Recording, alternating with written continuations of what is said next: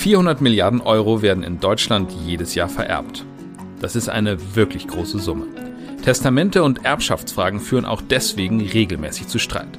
Worauf kommt es beim Verfassen eines Testaments eigentlich an?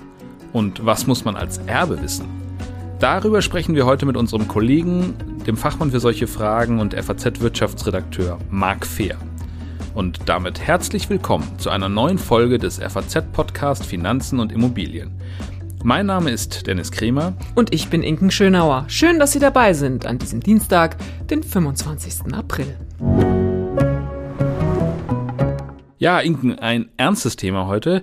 Ähm, lass uns mit einer unangenehmen Frage beginnen. Hast du eigentlich schon dein Testament gemacht? Ja, ich weiß gar nicht, ob sie so unangenehm ist, wobei du hast natürlich recht. Wir beschäftigen uns heute mit dem Thema Tod, also insofern, wer redet schon gern drüber. Aber ähm, es muss ja, muss ja letztlich sein. Und ja, um deine Frage zu beantworten, ich habe mein Testament äh, schon gemacht, was vor allem aber daran liegt, dass wir auch so Sicherheiten haben wollen in Bezug auf die Kinder. Und dann war es so ein bisschen, ne, was passiert mit Kindern, ähm, wenn was mit uns passiert, mit uns als Eltern, möglicherweise auch gleichzeitig. Und das hat ja dann auch was damit zu tun, ähm, wer sich dann möglicherweise um die Kinder eben kümmert, wie auch finanzielle Sachen da geregelt sind. Und dann, ganz ehrlich, war das so ein bisschen ein Abwasch. Ja, ich gebe zu, also ich habe mich bislang nicht so wirklich mit dieser Frage beschäftigt. Ist ja auch wirklich ein Tabuthema, muss man sagen. Umso wichtiger, dass wir heute mal darüber sprechen. Es gibt ja unglaublich viele heikle Punkte, die das alles berührt. Also es geht um Tod der Eltern, vielleicht des Ehepartners. Es geht darum, was hat man eigentlich finanziell im Leben geleistet. Auch das ist ja eine Frage, das möchte man vielleicht gar nicht so genau wissen. Oder und es geht auch um Konflikte, vor allen Dingen mit Geschwistern ähm, und anderen möglichen Erbberechtigten. Also da ist äh, ein ziemlich großer Mix äh, von und ich, Dingen. Und ich glaube ja. tatsächlich, dass es auch das ist, was das Thema so unangenehm tatsächlich macht, weil ja immer alle Leute sagen, ja, damit will sich mit dem Tod will sich keiner beschäftigen. Also klar, das ist natürlich auch ein, ein großes Lebensthema. Äh, wie, wie wird dieser Tod sein? Aber ich glaube, das, was du gerade gesagt hast, das macht es irgendwie so groß, ne? Weil ja jeder seine eigene Lebensgeschichte eben hat und dann so in Interaktion äh, mit anderen Familien, hast du gerade angesprochen. Ähm, also das glaube ich, das ist, macht es so konfliktreich und das macht es auch so schwierig. Aber das können wir ja jetzt schon mal sagen, es hilft ja nichts. Also man muss sich mit diesen Sachen beschäftigen. Was wir nur wissen ist, ähm, am Ende steht der Tod. So, also das ist schon mal gesetzt. Das ist ja, ich will nicht sagen gut, aber das zumindest ist das ist schon mal das Ende. Und was davor liegt, es kommt äh, so oder so. Und deswegen finde ich es wirklich wichtig, dass man da nicht so völlig unvorbereitet äh, reingeht, weil das dann ja auch so eine Überforderung irgendwie ist, wenn, wenn dann der Tag mal kommt, wenn Mutter, Vater oder eben auch der Lebenspartner äh, stirbt. Insofern, ähm, hilft nichts. Wir müssen uns damit beschäftigen und je weniger man da auch Angst und Sorge hat und andersrum, je mehr man, je mehr man darüber äh, weiß, umso besser. Genau so ist es und äh, darum sprechen wir heute mit Marc Fehr, um die wichtigsten Fragen zu klären.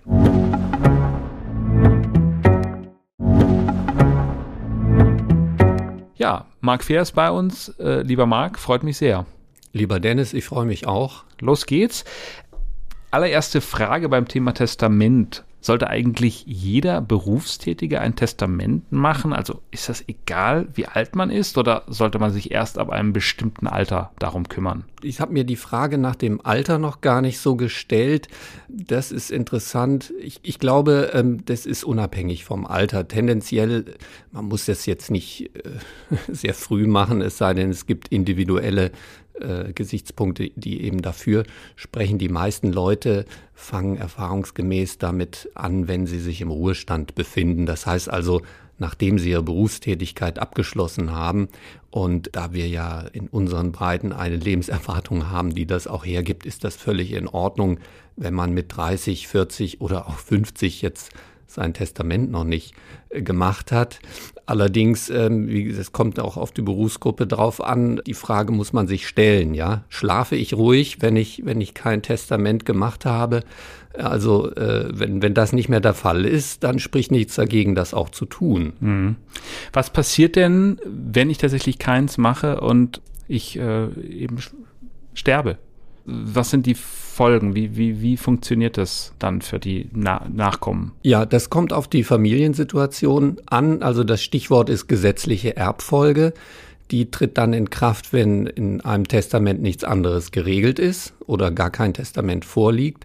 Und die gesetzliche Erbfolge, da geht es eben darum, die nahen und nächsten Angehörigen zuerst zu bedenken und eben auch den Ehepartner oder Lebenspartner der Verstorbenen. Also diese Leute sind dann vorne und wenn man aus irgendeinem Grund das nicht möchte, diese gesetzliche Erbfolge, ja, das ist einer der äh, Gründe, warum man ein Testament dringend machen sollte. Aber auch wenn man das gar nicht so konkrete Vorstellungen hat, macht es Sinn, darüber nachzudenken, weil dann stellt man sich Fragen, die man sich vielleicht noch nicht gestellt hat, aber die man sich endlich mal stellen sollte. ja, st stellen wir doch mal diese Fragen. Also die, die, die allererste, immer wenn es um Testament geht, ist mir untergekommen, dass das tatsächlich sehr häufig handschriftlich abgefasst ist. Ist das richtig? Ist das eine gute Idee oder ist das sogar zwingend? Das ist auf jeden Fall eine gute Idee, weil dann sicher ist, dass es auch vom Erblasser stammt, ja, mit seiner Handschrift. Es ist durchgeschrieben. Also man kann dann auch am Schriftbild erkennen, dass das ein Original ist und nicht irgendwelche Dinge dann da rein redigiert worden, worden sind. Ähm, es muss auch unterschrieben sein und auch mit Datum versehen sein. Also man muss sich in die Lage eines Juristen versetzen, der äh, ein glaubwürdiges Dokument braucht um sagen zu können, das ist der Wille des Verstorbenen, den ja dann naturgemäß niemand mehr fragen kann. Und äh, das sind alles Gründe, äh, warum man das unbedingt handschriftlich machen sollte. Jetzt gibt es natürlich äh, Vermögenssituationen und auch Erbsituationen, die so komplex sind, dass man handschriftlich schnell überfordert wäre. Für diese Fälle gibt es dann auch Lösungen, aber wie immer gilt die Prämisse, das muss eindeutig sein und es muss auch nachvollziehbar sein, dass es sich hier um den letzten Willen des Verstorbenen handelt. Mhm. Worauf kommt es denn dann beim Abfassen äh, zusätzlich an? Also was kann ich eigentlich da reinschreiben ins Testament? Das ist der letzte Wille, da ist man grundsätzlich frei im Rahmen des mhm dessen, was sittlich akzeptiert ist und auch, auch gesetzlich möglich ist. Und in den meisten Fällen reicht eine DIN A4-Seite, um, um diesen letzten Willen zu regeln. Es geht ja, äh, es geht ja um, um ein Vermögen, das bei den meisten aus ein bisschen Bargeld, Bankkonto und eben dem Eigenheim besteht. Das sind Dinge, die man erfahrungsgemäß auf einer DIN A4-Seite relativ eindeutig und auch klar regeln kann. Ne? Darauf kommt es ja an, dass das nachvollziehbar ist, eindeutig und äh, ähm, dann eben in Schriftform. Weil, wie gesagt, den Verstorbenen kann niemand mehr fragen und deshalb ist das ein Dokument, das man sehr sorgfältig eben auch äh, gestalten sollte. Was ist denn dabei zulässig? Kann ich zum Beispiel sagen, meine Ehefrau bekommt alles? Ja, ich, äh, das kann man schon machen, aber dann braucht man ein, es kommt auch auf die Familiensituation an. Gibt es noch andere nahe Angehörige, die in der gesetzlichen Erbfolge ebenfalls eine Rolle spielen und etwas kriegen müssen, äh, weil ja auch unsere, unsere moralischen Vorstellungen äh, so ein Gerechtigkeitsempfinden mhm. haben. Und die, diese, die sind aber auch im Gesetz geregelt, den kann man nicht einfach übergehen. Also, also wenn, Kinder zum Beispiel, oder? Wenn ich gleichzeitig ja. Kinder habe und möchte, dass die Ehefrau alles bekommt, dann muss man das entsprechend regeln. Mhm. Ähm, wie leicht ist es denn, jemanden zu enterben? Also wenn ich, sagen wir mal, nicht zufrieden bin mit äh, oder mich mit, mit einem der Kinder gestritten habe und denke, der ist auf dem falschen Lebensweg unterwegs, reicht das? Kann ich da einfach äh, im, im, Testament festhalten? Ich ähm, möchte nicht, dass äh, mein Nachlass an ein bestimmtes meiner Kinder geht? Das kann man nur, wenn das Kind dann auch einverstanden ist. Ja, also es gibt Erbverträge, in denen äh, tatsächlich ein Erblasser demjenigen, der einen Anspruch hätte, äh, versucht, diesen Anspruch auch abzukaufen, damit er eben bestimmte andere Regelungen treffen kann, wie zum Beispiel den Erhalt einer Firma, die es eben auch zu vererben gilt. Und da muss man eben, wenn man das nicht aufteilen will, dann muss man es eben als Ganzes erhalten und diesen ja, diesen Anspruch, äh, den kann man den, den äh, Berechtigten auch abkaufen und sich dann vertraglich mit denen einigen, also bevor man verstirbt natürlich. Das ist ein Erbvertrag, das ist nochmal was anderes als in einem, als ein Testament, eine komplexere Regelung. Du wolltest jetzt fragen, wie kann ich jemanden ausschließen? Da braucht man, da braucht man schon. Nicht, dass ich das vorhätte, aber also. da braucht man schon sehr ja. gute Gründe dafür. Also da muss sich der, der Erbe muss sich auch was zu Schulden äh, kommen lassen haben. Also da muss es einen, einen äh, man muss, muss einen Streit gegeben haben oder auch eine, eine Körperverletzung, die nachweisbar ist. Das alles sind Fälle, die äh, vorkommen, ja, ähm, aber und, und skurril sind und wir berichten drüber. Aber äh, das, soll, das ist dann natürlich jetzt viel Rauch, der sollte jetzt erstmal nicht den Blick aufs Wesentliche ähm, ähm, versperren. Ja? Mhm. Wenn, wenn ich anfange und mich mit dem Thema auseinandersetze, dann ist der erste Schritt, der wichtige ist doch, dass man das, sich überhaupt mal darüber Gedanken macht, weil das eine Frage ist, die man im Alltag gerne mal beiseite schiebt und über die natürlich niemand gerne redet. Bevor man jetzt über diese exotischen Fälle äh, ja. und äh, die Fälle, wo so viel schief läuft, nachdenkt, sollte man erstmal äh, die persönliche Situation ins Auge nehmen. Ist denn das überhaupt wahrscheinlich, dass, dass solche Streitigkeiten auftauchen mhm. oder solche Konflikte in der Familie? Äh, laufen. Es ist in, den, in den meisten Fällen sind es ja andere Konflikte. Da geht es dann um die Frage, äh, lässt sich ein Familienheim erhalten? Oder äh, passen wir da alle rein oder müssen wir es müssen wir es versilbern, um es eben aufteilen zu können? Ja? Die meisten die meisten Häuschen sind zu klein, damit mehr als eine Partei drin wohnen kann. Die andere Partei ist aber auch berechtigt und, und will dann abgefunden werden oder ein Teil des Erbes. Und das sind dann die Probleme, mit denen sich jetzt eine typische Familie beschäftigen ja, muss. Das sind die häufigsten tatsächlich Streitfälle dann. Das oder kann, zählt zu den Punkten, zum, die problematisch sein können. Zum Streitfall werden, ja, meistens dann, wenn man sich vielleicht vorher die Gedanken nicht drüber gemacht hat. Und dann, wenn, wenn ein solcher Fall da ist, dass die jemand von den Eltern, ein Elternteil oder eben beide verstorben sind, äh, dann ist es natürlich auch für alle Beteiligten eine emotionale Ausnahmesituation. Und in der Situation ist man froh, wenn man solche Dinge, also wirtschaftliche und rechtliche Dinge, vorher geklärt hat. Denn wenn es soweit ist, dass man einen Trauerfall hat, äh, dann muss man ja so viele andere Dinge auch noch regeln. Und wenn man sich dann noch mit Testamentstreitigkeiten äh, beschäftigt, also das, man sollte, da kann ich nur dringend empfehlen, man sollte äh, die Chance nutzen, das vorher mhm. irgendwie in die in geregelte Bahn Ich glaube, das ist tatsächlich ein ganz wichtiger Punkt, da, dass man eben in dem Moment, wo derjenige äh verstirbt, eben so viel anderes noch zu tun hat, dass man diese Frage, wenn die ungeklärt ist, ist eine zusätzliche Belastung einfach für alle Beteiligten darstellt. Deswegen ist es gut, wenn man sich wirklich äh, vorher darüber Gedanken macht. Ähm, kann man denn das überhaupt äh, gut regeln, wie zum Beispiel ein Haus, das an Geschwister gehen würde, wie damit umzugehen ist? Gibt es da irgendwelche Hinweise?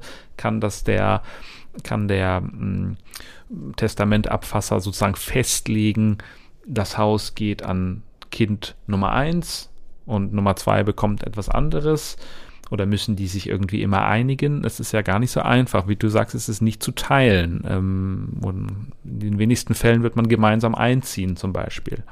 So ist es, ja. Da passen nicht, also wenn es drei Geschwister sind, wird schon eng im Einfamilienhaus.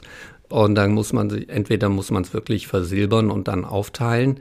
Ähm, nicht jede Familie ist in der komfortablen Situation, dass sie sagen kann, okay, ich habe hier ein Eigenheim und jetzt habe ich noch einen Teil Vermögen, der ist gleichwertig mit dem Eigenheim. Da kann ich dann der anderen Partei oder einem weiteren Erblasser noch was Gleichwertiges vermachen. Das muss ja so geschehen, dass der andere sich auch gerecht behandelt fühlt. Sonst sagt er hinterher, ich habe hier meinen Pflichtteil nicht bekommen oder jemand wurde bevorzugt über das, was äh, gesetzlich äh, möglich ist. Und dann kann man so einen letzten Willen anfechten. Und das darf natürlich nicht passieren, dass sich eine Familie dann nach ähm, einem, einem Todesfall dann nochmal streiten muss ums Erbe, sondern das sollte man ja vorher idealerweise regeln und auch gerecht geregelt haben. Sollte man denn dann das Testament, das man abfasst, äh, einem Rechtsanwalt vorlegen? Also wir müssen ausdrücklich einmal dazu sagen, hier, wir machen hier natürlich, wir sind keine Rechtsanwälte, wir machen hier keine Rechtsberatung in dem Sinne. Ähm, wir versuchen einige Hinweise zu geben, worauf es ankommt. Also sollte man das Testament, was man abfasst, irgendeinem Juristen nochmal vorlegen? Ja, das finde ich einen sehr wichtigen Hinweis. Ja, also, dass man sich, wenn man dann diese grundsätzlichen Fragen, über die wir gesprochen haben, wie sieht ein Vermögen aus, äh, wie soll das grob aufgeteilt werden, wenn man diese grundsätzlichen Fragen geklärt hat oder sich einen Überblick verschafft hat, äh, dann den Ritt durch die Paragraphen, den sollte man unbedingt mit einem erfahrenen Spezialisten auch für solche Fälle gemeinsam machen. Ein, Jurist, der eben, genau wie du sagst, anders als wir Journalisten auch dazu berechtigt ist, eine Rechtsberatung zu geben, auf den Einzelfall ausgerichtet. Denn jeder Fall ist anders und das erkennt ein Spezialist und kann das dann auch äh, eindeutig regeln und Hilfestellung geben. Was wir machen können, ist, wir können über solche grundsätzlichen Gemengelagen oder ich nenne es mal so strategische Positionen sprechen, äh, die aber sehr hilfreich sind, wenn man das einmal einmal äh, sich, sich vorher überlegt hat. Vielleicht da noch eine ganz praktische Frage, wenn ich, sagen wir mal, diese Prüfung dann hinter mich gebracht habe mit einem, jemandem, der da mal drauf geschaut hat, wo soll ich es denn eigentlich lagern, das Testament? Man kann das, äh, man kann das bei einem Notar hinterlegen und das äh, wird dann hinterher eröffnet, ja. Man kann aber auch, und das machen auch viele Familien, man kann das zu Hause aufbewahren. Und es gibt auch Familien, die durchaus den Angehörigen sagen, pass auf, wir haben unser Testament in der und der Schublade liegen. Vielleicht eine gute Idee, ne? Das ja, ist, ja. ist ja sehr pragmatisch, das auch so zu machen, weil, wie gesagt, den Verstorbenen kann man hinterher nicht mehr fragen. Allerdings kommt das natürlich auch sehr auf die äh, Familiensituation an, ja, wenn man damit rechnen muss, dass jemand, tja, äh, so ein Wissen, wo so ein Testament liegt, missbraucht oder dann versucht da irgendwelche Manipulationen durchzuführen, äh, dann wäre das natürlich kein guter Ratschlag, es jedem zu sagen. Ja. ja. Äh, man spricht ja auch also umgangssprachlich von einer Testamentseröffnung, das heißt ja etwas Verschlossenes wird plötzlich zugänglich für alle. Da kann es aber dann auch böse Überraschungen geben, wenn keiner weiß, was drin steht. Ähm, und und äh, man, wir kennen alle diese Szenen aus den äh, Kriminalromanen, ja, dass jemand sich Hoffnung gemacht hat und dann geht er leer aus. Das sind ja genau die Dinge, die man vermeiden will eigentlich. Ja. Ne? Man will vorher mit offenen Karten spielen damit man die Konflikte dann vielleicht auch vorher noch regeln kann. Also auch das vielleicht ein guter Hinweis, ne? Nicht ähm, die Dinge so heimlich machen, dass am Ende alle aus allen Wolken fallen. Äh, du, du hast jetzt diese Szenen angesprochen, die wir alle aus, aus Filmen kennen. Dann auch nochmal da die praktische Frage, kann ich denn meinen letzten Willen so oft ändern, wie ich möchte? Ja, also das ist der ein Wille ist ein Wille, ja, und ja. den kann man dann auch äh, widerrufen. Allerdings, äh, wenn man das macht, dann muss man auch dafür sorgen, äh, dass das wiederum eindeutig und nachvollziehbar ist. Nicht, dass sie dann irgendwie, dass man dann irgendwie verschiedene Versionen des letzten Willens im Umlauf hat. Also da muss man da auch klar und deutlich entweder das, was man vorher hatte, vernichten oder äh, deutlich unkenntlich machen. Also das zeigt jetzt natürlich, geht das grundsätzlich und einen Willen kann man auch ändern. Aber äh, hier geht es ja eigentlich darum, das äh, einmal so zu entwickeln, dass man auch dahinter steht und dass das eine nachhaltige Lösung ist und dass es auch eine Lösung ist, die dann bestimmte Eventualitäten äh, eben übersteht. Also ich, ich, die, die Zukunft ist unsicher. Ich weiß ja auch nicht, wer von den Angehörigen, die in den Testament vorkommen, dann zum Zeitpunkt der Eröffnung überhaupt in der Lage ist zu erben. Vielleicht ist ihm auch äh, zwischendurch was zugestoßen. Mhm. Das sind jetzt alles Eventualitäten, die man aber durch entsprechende Formulierungen, und bei denen kann Jurist eben auch sehr hilfreich sein, ähm, auch, auch abdecken kann, so dass man dann eben nicht jedes Mal zum Notar rennen muss und sagt, äh, Moment mal, ich hätte gern mein Testament wieder. Also ich, ich sicher kann man daran, aber der Rat wäre eigentlich, das einmal wasserdicht und einmal vernünftig zu machen und dann, damit man dann auch ruhig schlafen kann und nicht ständig äh, dann aktualisieren muss. Also da gibt es eine Menge Urteile auch zu, was passiert, wenn jemand am Testament selbst, also in dem Dokument selbst, äh, Änderungen eingefügt hat. Also das ist, das sind alles Dinge, die, die passieren, aber das sind auch Dinge, die dann hinterher für ähm, ja für Fragezeichen und, und auch Ärger sorgen mhm. können. Mhm.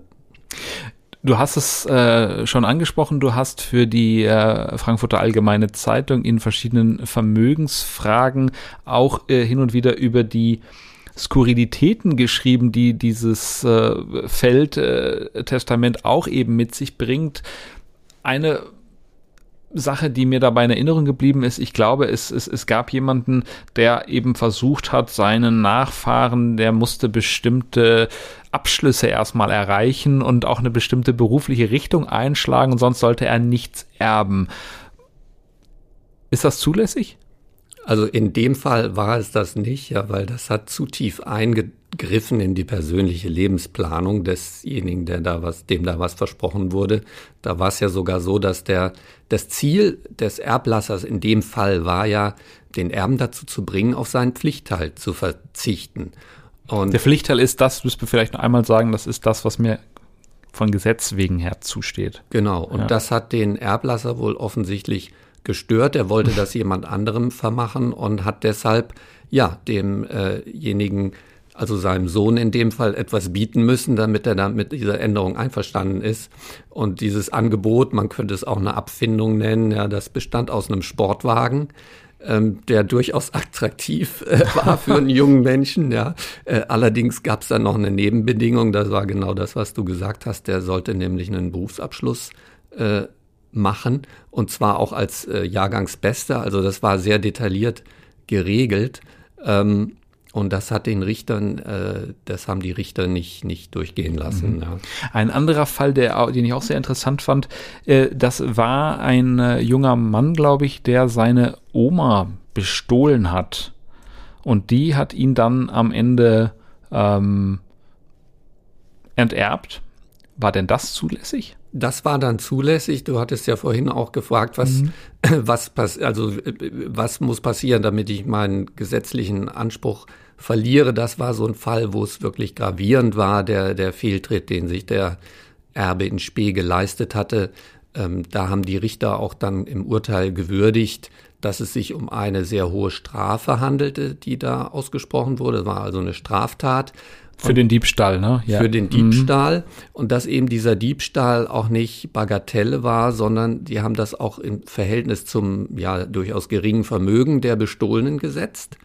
Das heißt, sie haben da schon sehr stark geguckt, äh, war das jetzt ein schwerwiegender Fehltritt oder war es nur eine Lappalie, wenn ich jetzt bei einem äh, sehr reichen Onkel, sage ich jetzt mal klischeehaft, mal einen silbernen Löffel äh, ja, mitgehen lasse oder so, dann könnte es, wenn man dieser Argumentation folgt, nicht so gravierend sein wie der Diebstahl an der nicht so begüterten Seniorin. Ja, also man muss das sehr abwägen dann. Ne? Zeigt aber tatsächlich, äh, wie schwierig es auch ist, sozusagen jemand zu enterben. Das es hängt dann von sehr, sehr vielen einzelnen Bedingungen ab. Darf keine Lappalie sein ja. ne, und darf auch nicht willkürlich sein. Also das ist auch immer anfechtbar und die Berater sind ja da auch fit drin, ähm, den Leuten zu sagen, wenn sie irgendwas sehen, was anfechtbar ist, äh, dann sofort dagegen vorzugehen oder eben auch nicht sofort, sondern wenn es dann eben soweit ist und das Testament vorliegt, ähm, das sind eben so Dinge, die muss man sich sehr stark überlegen, wenn man solche,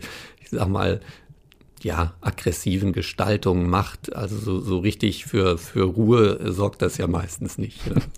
Lieber Marc, vielen Dank für diesen kleinen Ausflug in die Welt der Testamente und das, was man da beachten muss. Ja, sehr gern, lieber Dennis.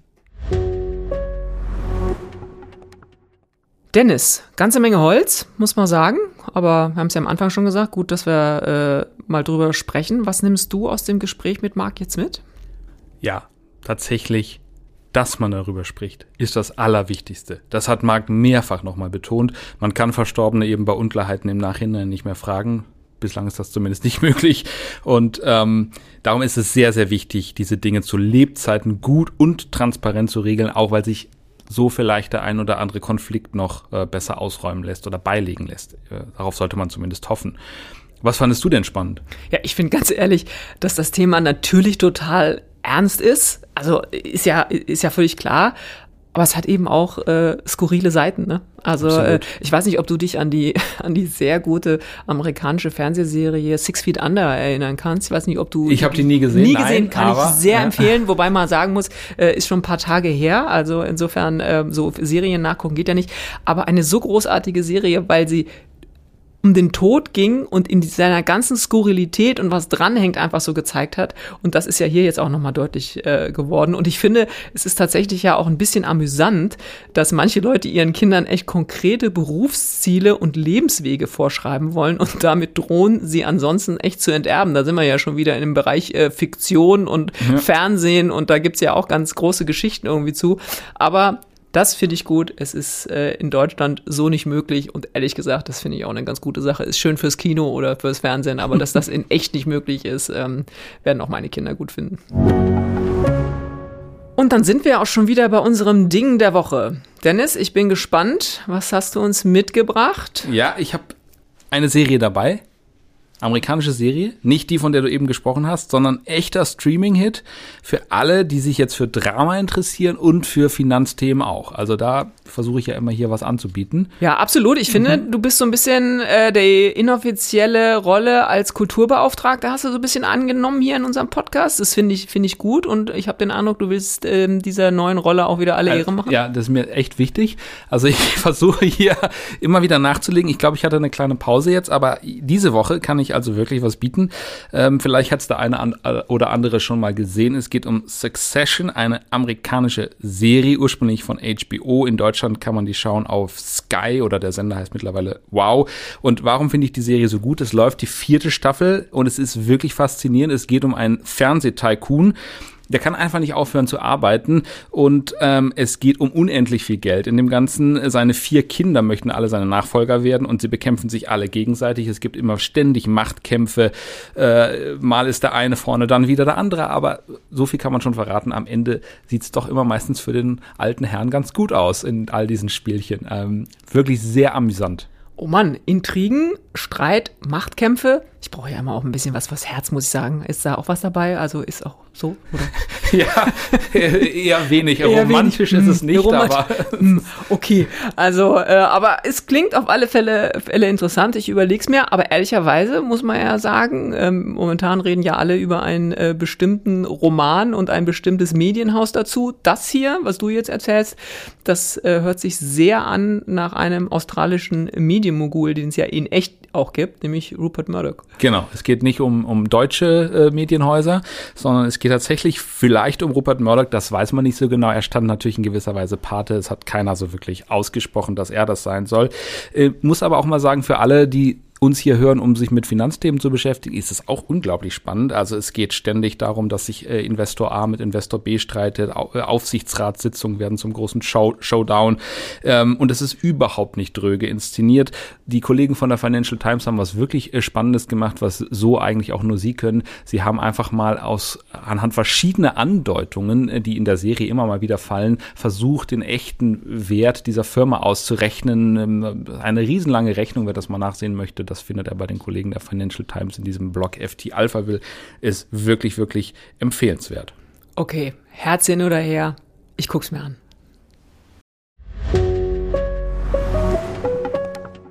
Und das war's auch schon wieder mit unserer dieswöchigen Folge des FAZ-Podcasts Finanzen und Immobilien.